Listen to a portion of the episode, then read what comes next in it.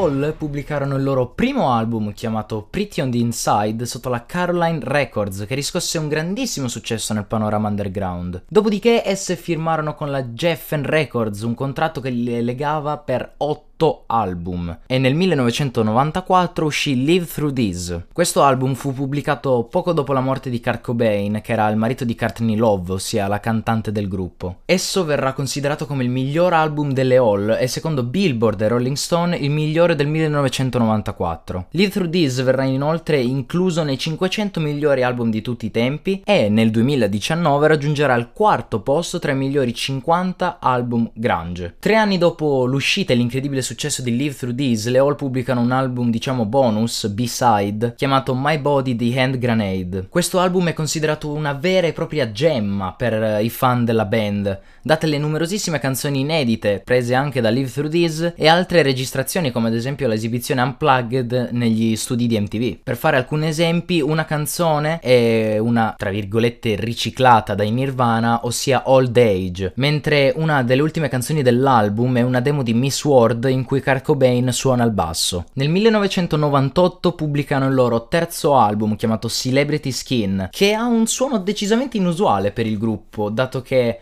si nota che hanno adottato suoni molto più pop del solito. In questo disco molti testi parlano della tristezza della Love per la morte del marito Cobain. Ad esempio in Northern Star si parla del suo fantasma e del fatto che a un concerto la Love vedendo una fan con una maglietta con la faccia di Kurt Cobain scoppiò a piangere. Malibu invece parla della fase di disintossicazione di Cobain che ebbe luogo proprio a Malibu e di come esso scappò a Seattle per poi venire purtroppo ritrovato morto solo qualche giorno dopo. Playing Your Song invece invece parla della lettura della lettera di suicidio di Kurt da parte di Courtney. Nel 2002 le Hall si sciolsero ufficialmente dopo una comunicazione sul loro sito e dopo questo avvenimento i quattro membri del gruppo iniziarono vari progetti. Ad esempio la bassista e corista Melissa Uftdemaur, scusate la pronuncia, si unì agli Smashing Pumpkins mentre la batterista Samantha Maloney andò in tour con i Motley Crue. Il 27 aprile Courtney Love fece uscire l'album Nobody's Daughter che era il primo pubblicato da dall'uscita di Celebrity Skin. Perché ho detto Courtney e non Le Hall? Perché in realtà questo non è un album delle Hall, ma è il secondo album da solista di Courtney Love, che è accompagnata da dei turnisti. Essa però lo pubblicò con il nome del gruppo, andando poi incontro ovviamente a dei problemi legali. Nel maggio del 2018 la stessa Courtney Love annuncia che sarà presente al Rocking 1000 di Firenze il 21 luglio. L'ideatore dell'evento, Fabio Zaffagnini, ha dichiarato in un'intervista a Radio DJ che è stato l'entourage stesso della cantante a contattarlo per per comunicare il desiderio della Love di cantare assieme ai Millini. Eccoci dunque arrivati al punto delle solite tre canzoni che vi consiglio e quest'oggi vi consiglio Celebrity Skin tratta dall'album Celebrity Skin.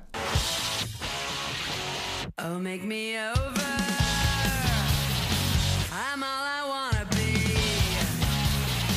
Skinny Little Beach tratta dall'album Nobody's Daughter. Skinny Little Bitch.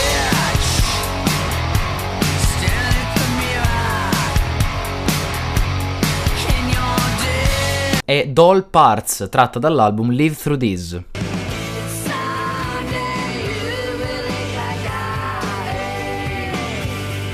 Grazie per aver seguito Tuned anche questa settimana, noi ci vediamo settimana prossima con una nuova band.